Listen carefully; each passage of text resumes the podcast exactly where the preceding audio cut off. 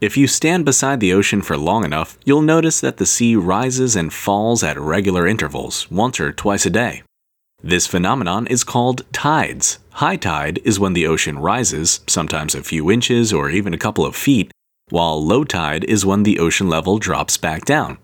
Tides switch from high to low every few hours, but what on earth could cause the entire ocean to grow or shrink like that? Turns out, nothing on Earth is causing the tides, it's actually the moon and the sun that are to blame. The sun and the moon are massive celestial objects, and as such, they have their own gravity, just like we do here on Earth. The sun is so big that its gravitational pull still reaches us, even though it's over 90 million miles away, while the moon is a lot tinier, but it's also a lot closer. In fact, it's really the moon that causes the tides, with its gravity pushing and pulling the ocean around on Earth.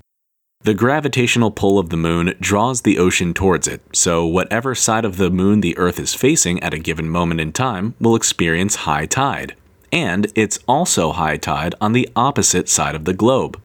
To help illustrate this, think of the Earth as a compass. If the moon is hanging out in the north, then the ocean in the north and the south will have high tide, while the east and the west will have low tide. As the moon moves around the Earth and starts hanging out in the east, the east and west will have high tide, while the north and south will have a low tide. And round and round the moon goes, pulling the ocean along with it, creating tides.